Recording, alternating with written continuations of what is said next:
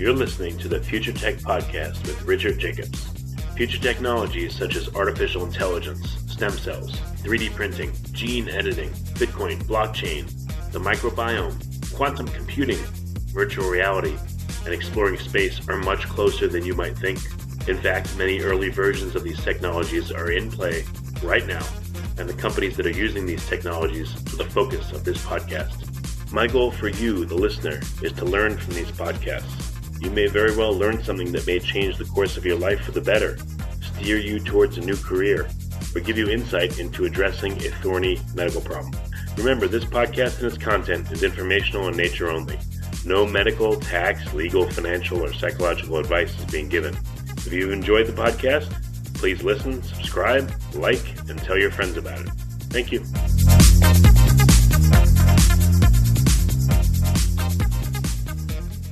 Hello, this is Richard Jacobs with the Future Tech and Future Tech Health podcast.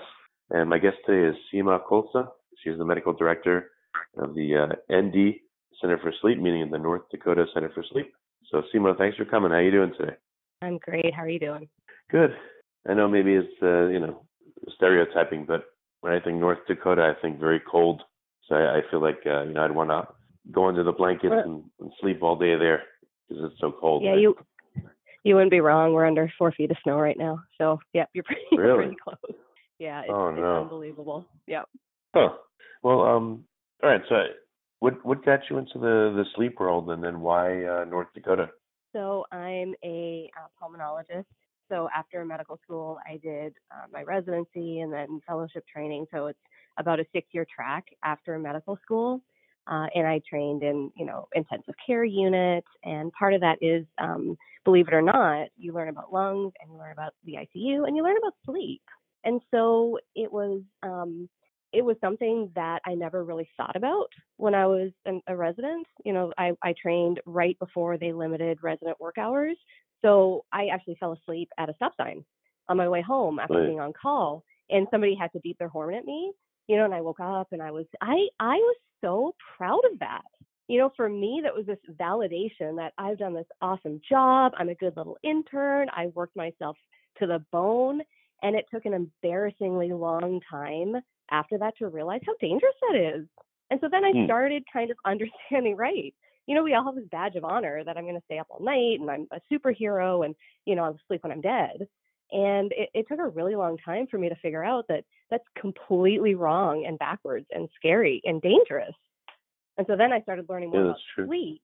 Yeah, right. And it's something that we, I think, it's popularized in uh, our media, even growing up, in training uh, programs, even in the military, they would do sleep deprivation exercises. Uh, and even now, the military has understood that sleep is important and they are training their troops about the importance of sleep and making sure that they get adequate sleep. So I really do think that we've seen this change in people's attitude about sleep. But like anything else, right, it takes a long time for people to come around and accept it. Yeah, I, actually, I go to uh, acupuncturist. An Asian guy, in uh, he said years ago he fell asleep and, and like went off the road and got into this car accident, and he's like, "You didn't die." So yeah, it's falling asleep It's on the scary, road isn't kill you easily.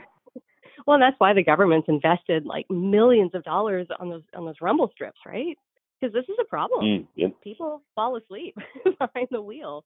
It's a problem. It's a huge problem, and we're just not. I don't think we're well equipped yet to try to to navigate through all of that and manage it. But hopefully, we'll get there. Hmm. All right, so now you're you're running the sleep center. So what are um yeah, I've done quite a few interviews with people that, you know, run sleep centers and we talked about sleep disorders and we talked about apnea and, you know, things like that, you know, uh, insomnia. But how about some of the more unusual things that you see or the you know, the pulmonary related sleep issues? So I'll, I'll give you like one one example of something Yeah. that's happened to me. Like um, you know, I used to get quite a few sinus infections. You know, when uh, when would, winter would come, the room would dry out. I'd have to use humidifiers, and you know, when my sinuses would dry out, I'd I'd wake up know, 30 times a night because I was horribly thirsty, and I'd have to drink water, and you know that was disruptive to my sleep. But um, I guess what I'm asking is, what are the pulmonary related situations people have, you know, with sleep? Well, there's a ton, right? There's the sleep apnea is a breathing problem, right? Apnea is when you're just not breathing. And so that's the most common one that we see in the lab. But you know, there's lots of other pulmonary reasons why people wake up at night. If you've got poorly controlled asthma, for example, sometimes people wake up at night with an asthma attack. People who have pulmonary disease like emphysema um, don't tend to sleep as well. You know, we have a lot of chronic medical conditions that can cause insomnia and, and fragment your sleep. And so it, it's really kind of interesting that I think there's this perception that you you go to a sleep center and you go in on one end and you leave with a CPAP, right? That it's this one size fits all and everybody's got sleep right. apnea, uh, right? And and it's so much more than that, right? It's not just sleep apnea. There's all sorts of um, sleep disorders. Some are super common, like insomnia.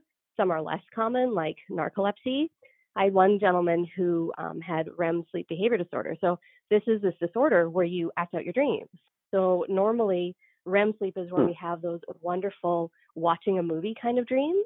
And so our bodies are paralyzed, so that probably so we don't act out those dreams. But sometimes you lose that paralysis and then people start doing all these crazy things in their dreams. So I took care of a gentleman once his wife um, brought him in. He really didn't want to come in, of course, but he'd actually flown out of a window. He had broken really? through this window, yeah, wound up on the ground, cuts and scrapes, had to go and get stitches. And finally, his wife was like, okay, this is nuts. You need to go get checked. And he wound up having a little bit of sleep apnea. We put him on some medication for his REM sleep behavior disorder, and he actually did really well. I think sleep hmm. is kind of an interesting thing. Yeah, I mean, it's, sleep is very intimate, right? If you think about who has ever watched you sleep, it's somebody that you're close to. And so I think it's natural to have this apprehension about uh, going into some sleep center where, you know, complete strangers are watching you sleep. And so there's definitely that's an obstacle. I think a lot of people just don't want to come in because they don't want to have the testing A and B they don't want to be stuck on a machine. Well, that's actually what I was exactly going to ask you. Eh, are people resistant to coming in and is it you know, do people voluntarily come in or is it like a loved one that says, Hey, you know, you gotta go and bugs them to go? So it's kind of funny. It's it's both. So in my exam room, I've got you know I've got this small clinic in Fargo, North Dakota, and it's just me and my you know my front office lady, and we have these small little clinic rooms, and I have two um, two seats for the patient to sit in, usually husband and wife or whoever, right? And if I walk in the room, I can always tell when a male has been sent by his wife because he sits in the seat as far away from me as he can get, and he really just doesn't want to be there. and so then we'll go through the typical questions. And, you know, I had one gentleman years ago that I, you know, I'd ask him these questions. Are, do you snore? Do you, you know, are you sleepy during the day? You know, blah, blah, blah, blah, blah. Every answer was nope, nope, nope, nope, nope, I'm fine. And then at the end of the visit, he actually pulls out a note from his wife saying he has apneas, he snores, he chokes, he's sleepy all the time. it was just really kind of funny that he just really didn't want to be there, really didn't want to go through the whole process, didn't want to be stuck on a machine, but clearly had a problem, clearly had sleep apnea. And so we definitely, it's definitely one of those things that is underrated. So, you know, I think we're really good if we have chest pain, right? We know that's a big, bad, ugly thing. We go to the ER, we know that's serious. I mean, how many people go to the ER because they snore? Right? Very few people. That's true. And so people, well, right? And so people tend not to take it seriously. Well, it's in, a, a lot of these things. You know, I, I would feel embarrassed. Like, you know, I did for a number of years until I lost some weight, I did snore, and you know my kids would go, "Daddy snores." Dad, you know, do you feel embarrassed? And I, you know, I thought, well, if we go on a trip and everything, maybe I should get a separate hotel room. I don't want to keep everyone awake, and I felt really bad about it, you know. And you feel like you feel like you did something wrong if you're snore, or you have apnea, or all that. So you know, I'm sure that's what would make people not want to come in. Yeah, and I think you're uh, absolutely right. And there's a stigma, isn't there? years ago, I remember yeah. speaking with a, a young female who had, you know, this classic sleep apnea story. And I started asking her a few questions about it. And I said, Oh, well, do you snore? You know, and she stopped. She got really upset. She looked right at me and she said, Are you trying to call me fat? I said, No, not at all. You know, tons of skinny people have sleep mm-hmm. apnea. And it's one of those things, you're exactly right. It's a little bit touchy, right? when we start asking about something mm-hmm. intimate like sleep, but also this sort of, you know, it, it's uh, some people feel very judged when we're almost accusing them of having the sleep disorder and somehow it's their fault without recognizing that sometimes the sleep apnea comes first and then that leads to obesity. Right? We don't Yeah, want the problem is cu- culturally, sleep can be associated with being lazy itself. I mean, you know, like as if, for instance, I have I'm like a super late night owl, and people are like horrified when I tell them this. And I've been going to sleep at like three and getting up at eleven for 20 years, and they go, oh "My God!" That, and, and you know, I know society itself says, "Oh, the early bird gets the worm." You know, you want to get up before everyone else and get working, and so there's a lot of mental stuff surrounding sleep. A lot. No, you're right, but you're in good company. Albert Einstein was a was a night owl. Oh, that's there's more data. Sh- yeah, see, so it's not so bad. And there's more data showing us that if we align our work schedule with our circadian rhythm, we're we're much more productive. And so you're right. Yeah, we have this great. idea that you've got to be up at five in the morning, like the guys on Wall Street, and you know, go go go go go go go. And sometimes it just doesn't fit with our circadian preference. And I think it's okay. You know, you make sure you get adequate sleep. The sleep is good quality. And if you are fortunate enough that you get to live your life according to your circadian rhythm, more power to you. Mm. Well, I can tell you too at, at you know at that point that I was snoring a lot. I mean, who knows if I had apnea or not? But uh, you know, my wife and the doctor said you should go for a sleep study, and I resisted a bunch of years ago because I thought, you know, I don't want to go to like some place and, and well, actually the sleep center said, oh, you got to be here and and you know the sleep time is like 9 p.m. and then we kick you out at like 6 a.m. and and I thought, how am I supposed to sleep at this place? It's it's a time where I never go to sleep. It's not my bed, not my pillows to be watching me. Like I'm just gonna lay there and not sleep at all, and they'll think like I'm I have you know I can't sleep at all and I'm no good. So that's why I didn't end up going years ago. So that was my thought No, and- process too. You're, and you're totally right. You're exactly right. You know, we we're fortunate where we are. It's it's small enough that if we have somebody that has sort of a an a atypical sleep wake cycle, like a night owl, we'll let them um, come at the regular time and just hang out, and then we'll ask our tech to stay over, or we'll make arrangements for someone else to take over in the morning and just let them sleep because we want to capture them. Yeah, it- you know, and because it makes sense, right? You've got to capture somebody when they're used to sleeping. Or like Yeah. I don't think you know if I had to go right now and they said do a sleep study right now and go to bed, there's no way I'd fall asleep right now, right? Right. Does that mean I have a yep. problem? No. that just means it's not my body's not ready for sleep yet. So yeah, it it, it Well, can't good. be a one size fits all, right? It it has to you have to tailor it like anything else to the person. The goal is not to shove everybody into the same box, right? You know, there's a ton of Mm. different sleep disorders. And I think, you know, I, I think, you know, we get a lot of media attention on obstructive sleep apnea, for example, right? And treatment and blah, blah, blah, blah, blah. But the number one reason that we are sleepy as a country is that we just don't get enough sleep, right? We, we're, we're Yeah. distracted, we're on devices, we don't get enough sleep. Yeah, and then even even enough sleep. Um, I've heard that it, you know for people it's it's like in the seven to nine hour range. It's not necessarily eight. It's not necessarily seven. Have you found that same thing? Yeah, and you're exactly right. That's the latest data that was put out. You know, for years we've kind of hedged our bets for when people say how much sleep do I need, we used to say, oh, about six to eight. And then a couple of years ago, um, some groups came together and looked at the data and said, well, you know, actually it's seven to nine. It's a little bit longer than we thought, recognizing that that sleep need is a bell-shaped curve. And so some of us get by with less sleep and some of us need more sleep. Like ideally, I'm a nine hour girl. If I could get nine hours all the time, that'd be fabulous. You know, there's no way I can, but I would Mm. love it. I I tell my kids that when they, you know, when they grow up and they move out of the house, I'm gonna sleep till noon. You know, is that realistic? No, but it's Oh, yeah. you know, it just sounds fun, doesn't it? Well, you know what? Psychologically, I, I literally just recently discovered that you know I again I still assumed oh eight is good, but in some situations where I set the alarm deliberately for nine hours, I was able to relax, feeling I had plenty of time to get to eight. And then sometimes I did sleep nine, sometimes I slept just eight, but I felt better that way. So it was like a psychological trick for myself. That's fabulous. I'm glad. See, it's nice that you're insightful and you've you've thought about it, right? You've you've analyzed yourself and you've figured that out. And and our sleep need varies from night to night. If we're super active, right? If we're fighting off a cold, so our sleep need is not carved in stone. And so a good rule of thumb is if you wake up on your own and you feel rested, that's probably enough sleep. True. Okay.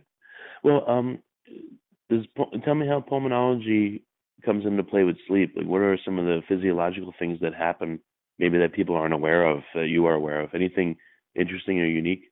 Well, it's all interesting. I'm kind of a sleep geek, so it's completely all interesting. But no, right now I just do sleep medicine, but there's definitely overlap. So when we don't breathe at night, that airway closes and then our oxygen level falls. And so a lot of the time when our oxygen level falls, our carbon dioxide level goes up too, and our and our brain wakes up. And when the brain wakes up, that airway opens up again, and then the oxygen level comes up and the carbon dioxide level goes down. And so it's really kind of incredible to watch this. So when we do sleep studies, we collect an incredible amount of data. We're watching brain waves, we're watching for sleep stages, we're watching for flow, you know, how much air is going in and out with each, you know, whether it's a full breath or a shallow breath. We're watching to see whether mm. you're making effort, if your belly's moving, if your chest is moving. We're watching your legs, we're watching your heart. And so you can see somebody will be there and you can see that they start taking shallow breaths. You'll see that oxygen level start to fall, and all of a sudden they'll wake up. And they don't realize they're waking up. Their brain will wake up just for, you know, a couple of seconds and they're right back to sleep and they're right back to doing that same thing again.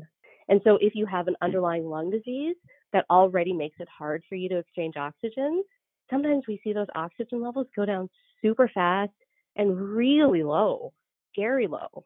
Right. sometimes you'll even see What's the scary low? go into the oh, like I, I, I had one guy that would drop into the 30s. So your normal oxygen level, you want it above 90.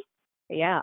And I, I was unbelievable. You know, at first you're like, oh my gosh, is that real? Is it the probe? That can't be real. And sure enough, and you put them on treatment and it just evens it out. It comes right back out. And, okay, really so cool. for low oxygen levels, it's an apnea yeah. mask, right? The CPAP. It is, or so sleep apnea is just an airway thing. The airway is collapsing, right? It's nothing that you're doing on purpose, and so you just have to work on the airway. So you got to splint it open with a CPAP, right? It's just an air compressor strapped to your head, right? It just pops it open, or you make the airway bigger. So you can pull the jaw forward with an oral appliance. It's like a bite block, and it just pulls it mm. forward. Some people do surgery. There's even an implantable device now. It looks like a pacemaker, and there's it, it feeds a wire up to this nerve in your tongue. So it's really interesting. It's called the hypoglossal nerve.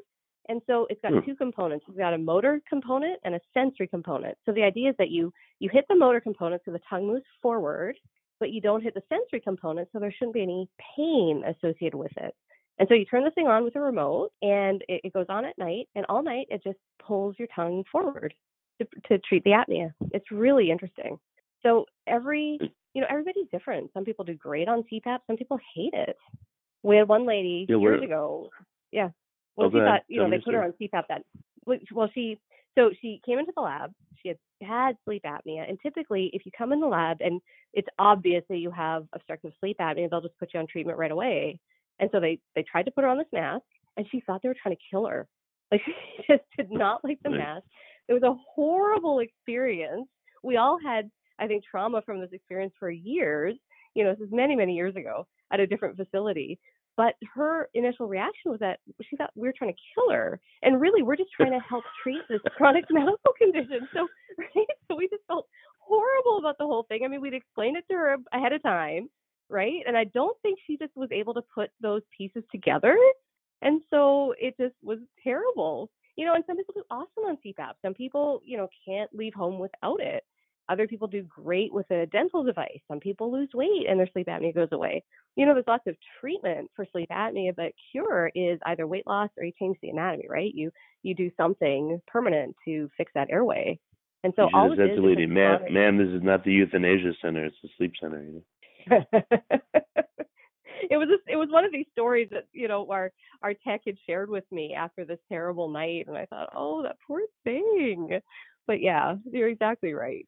And so that's the goal, right? We're trying to treat treat this chronic medical condition just like you would treat diabetes or high blood pressure or cholesterol, right? And and the interesting thing mm. about it is that you know if you if you look at the physiology of what's happening, right? That airway's closing.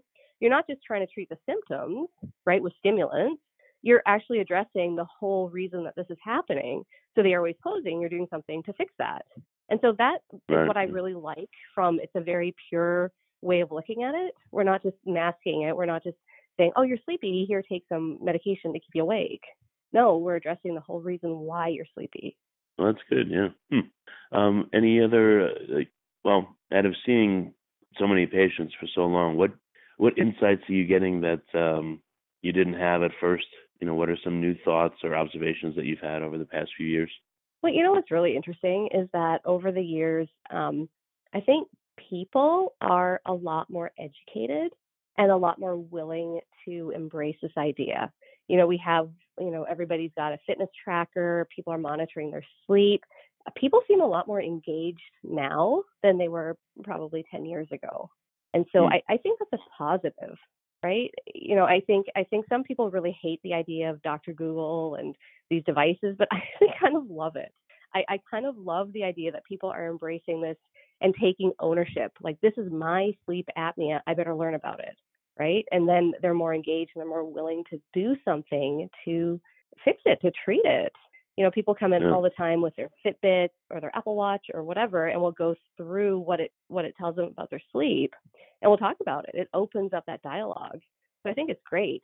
Uh, the the one time it's not great though is when people develop this thing called orthosomnia, so it's where you start obsessing about getting those perfect sleep numbers on your tracker that you develop insomnia and you can't sleep and you're anxious. And in that case, we're like, you know what? Let's put it away for right now. You know, this is counterproductive and let's revisit it later. Hmm. Um, yeah, that's, that's interesting. So any uh, any trends that you're seeing? You said uh, people using wearables. Do you think that I mean, there's Fitbit and these other wearables. Some some doctors I've spoken to, they say, oh, they're, you know, it's good to have them. Some say, eh, they don't really measure very much. Maybe just time in bed. What's your opinion on them? So it's interesting. We, um, so I'm part of this sleep technology committee for the American Academy of Sleep Medicine, and so we've been looking at this for the last couple of years and looking at the different technology that's out there. And the big, the big question is, well, it says it does a. What does it actually measure? What is it actually telling us? Like, what when when somebody shows me their Fitbit, what does that sleep score mean? Right? How do I how do I bring that into terms that I understand from sleep studies, for example? And so some of the data is really interesting, and some of it is terrible. But um, but I like that they're analyzing it. I think it's important that we validate whatever is out there so that we know how to how to interpret it. So I, I had the opportunity to speak with somebody from Fitbit a few weeks ago, and we were talking about you know what's on the horizon. So they have one of their devices has an oxygen monitor in it. And so they're kind of hoping, which is, of course, one of the things we look for in sleep apnea, right? And so, in speaking with them, they're hoping to increase the awareness of sleep disorders, not necessarily diagnose it, but in the morning, you know, will we be at a point where in the morning you look at your smartphone and there's a little message saying, hey, this is what we noticed last night we think you need to go get a sleep evaluation. And then from that app, will you be able to click on something, find a sleep physician near you, and maybe launch an appointment via telemedicine? I mean, how cool would that hmm. be? Okay. I mean, it's amazing the technology that's out there. What's the rules on telemedicine in, in North Dakota? Are you able to do something like that? Because, I mean, it's small, but the population in North Dakota, I think, would be, you know, segregated and, you know, widespread. So that might be a very helpful thing for you to do. Yeah, telemedicine's great. We've done it for 10 years. It's fabulous. Nice. In fact, our telemedicine, yeah, our telemedicine no-show rate was way lower than our inpatient no-show rate, or not inpatient, but in clinic. And so it wasn't unusual. So I would do um, like the first patient might be a telemedicine patient from one town, and then I would see a patient physically in Fargo, and then the next patient would be a telemedicine patient from another town. And so it, it's very efficient use of my time, right? It's it's mm. efficient for our patients. This is an agricultural community, it's really hard to get farmers in. And it's even harder to say, sir, we think you there's something wrong and please drive 200 miles to see us and then drive 200 miles back home and then next week drive 200 mm. miles to come in and have a sleep study, right? I mean, sleep is it's already hard enough to get people in for sleep.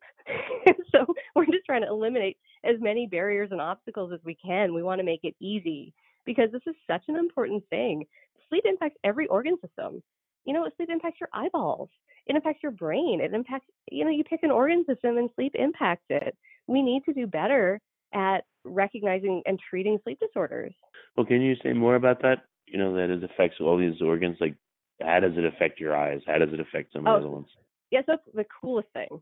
So, um, so for memory, for example, so if you picture um, the brain. So I, I heard Dr. Um, Chuck Czeisler talk about this a few years ago, and so he's this world-renowned sleep doctor. Okay, he was the expert witness at the Michael Jackson trial, and he talked about sleep and he talked about the brain. And so when you think about your brain, you've got these like ups and downs, right, in your brain. If you picture it, it's like New York City. You've got these big, huge, tall buildings, and you've got these alleys in between the buildings, right? So all day, if you imagine people are tossing debris out of the windows into the alleys, and then the garbage truck comes along and sweeps it all away. So they did animal research, and what they found, they would have these little mice on these microscope platforms, and when the mice would fall asleep, there was a change in the structure of their brain. And what they would see is that those big tall buildings would shrink and the alleys would get really wide and all that debris was swept away during sleep. And when they analyzed that debris, some of it is beta amyloid, and that's one of the substances that's been implicated in Alzheimer's. So this is really interesting, right? Is sleep protective for our memory? Maybe. It's fascinating. Yeah, when you sleep, when things I, get cleaned up. Yeah. Yeah, right. And so we had when I first. So I'm Canadian, and when I wanted to stay in the states, I had to work in an underserved area, and so I wound up moving to North Dakota from Georgia. And in my old office, there was a uh, an eye doctor that was right next to my office, and this guy was so smart. At least maybe once a month or twice a month, he would march a patient down the hallway, knock on my door, and say, "Okay, you have to see this patient today." And mm. it was some weird eye thing that he saw, you know, whether it was like a blood clot in the eye or pressure or whatever. Every single one had sleep apnea. Everyone. And he would pick it up on an eye exam. Wow. Yeah, it was amazing. Huh. That's really incredible. yeah.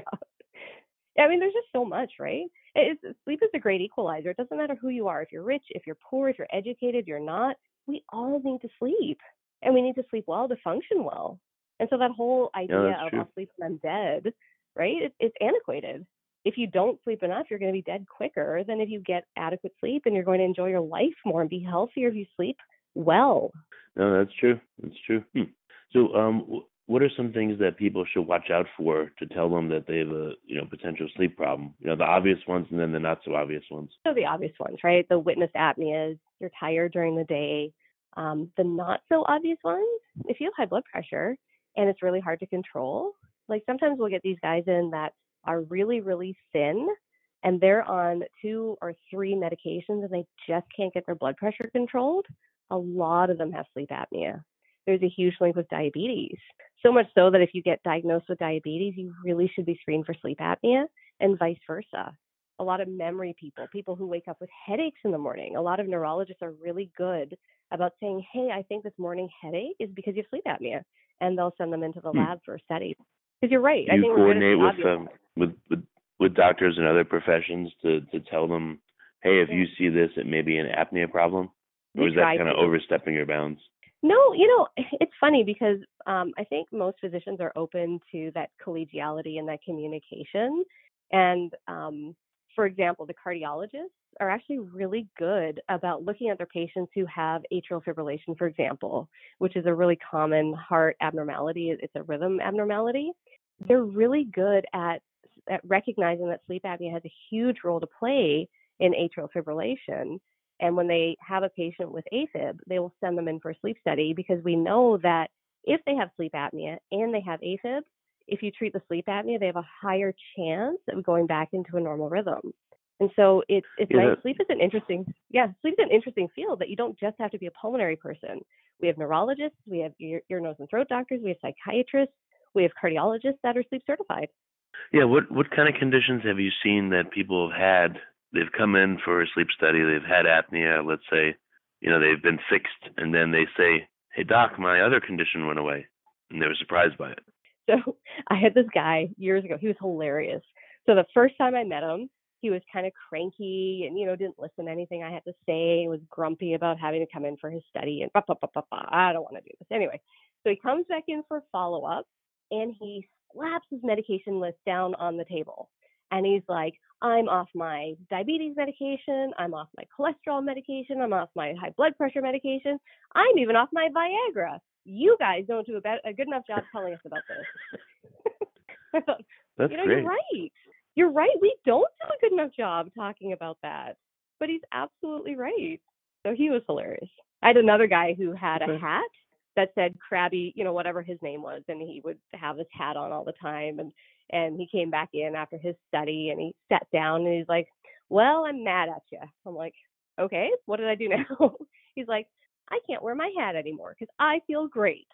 That's great. Yeah, he was he was awesome. And I hear well, you know, and, and really- it's not all it's not all good, right? A ton of people come in and they hate their CPAP, and so it's not all roses. And some people, you know, feel maybe no different, but their blood pressure gets better. So it's a different metric for each person. Well, you seem to be a lot happier and uh, more encouraging and welcoming than than many people I've spoken to. You know, like a lot of the doctors seem to be very clinical and dry, or eh, I guess worried about the seriousness of everything, and just therefore not. Uh, you know, seem, they seem to be unhappy themselves. So it makes a big difference. You know, like I feel like I'd want to come see you because you'd be happy, you'd laugh, you'd you know, it would be a good time. So you have a good way about you, a good right. bedside manner, they say. Oh, well, thank you. I appreciate that. So you need to come down to Yeah. Fargo, but wait till the wait till the summer because it's kind of miserable outside right now. Well, actually, that, that leads into my last question. So, you know, we're out of time. I was going to ask, uh, how can people get in contact? And if they're not in your area, um, you know, what are the rules of telemedicine in North Dakota where maybe they could do a consult with you even though they're not there? So that's really interesting. We've done, there are some states where you can do telemedicine um, from North Dakota to other states. So we've done it from North Dakota to Colorado, for example, a few years ago. But it does depend on the state where the patient is. Telemedicine is very patient centric. So it focuses all around where the patient is, which I think is quite lovely.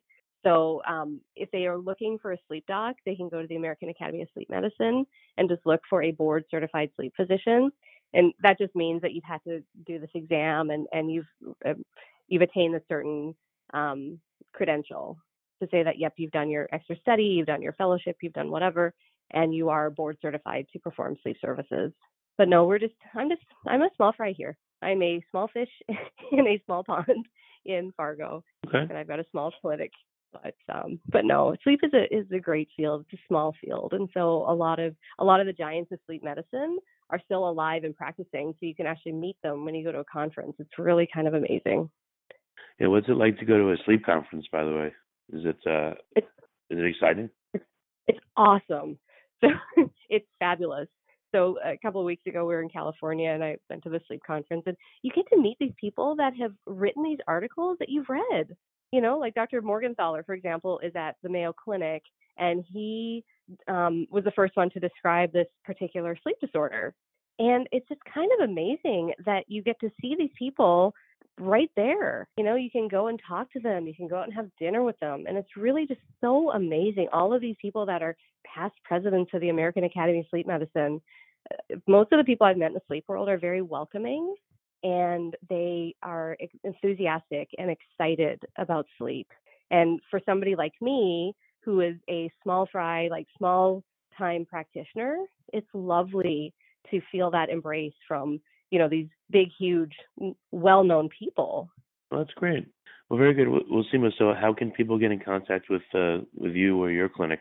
Well, we have a phone number 701 356 3000. Okay. Well, very good. Well, I appreciate you coming on the podcast. It's been fun. Well, thank you. I appreciate it. I always love to talk about sleep.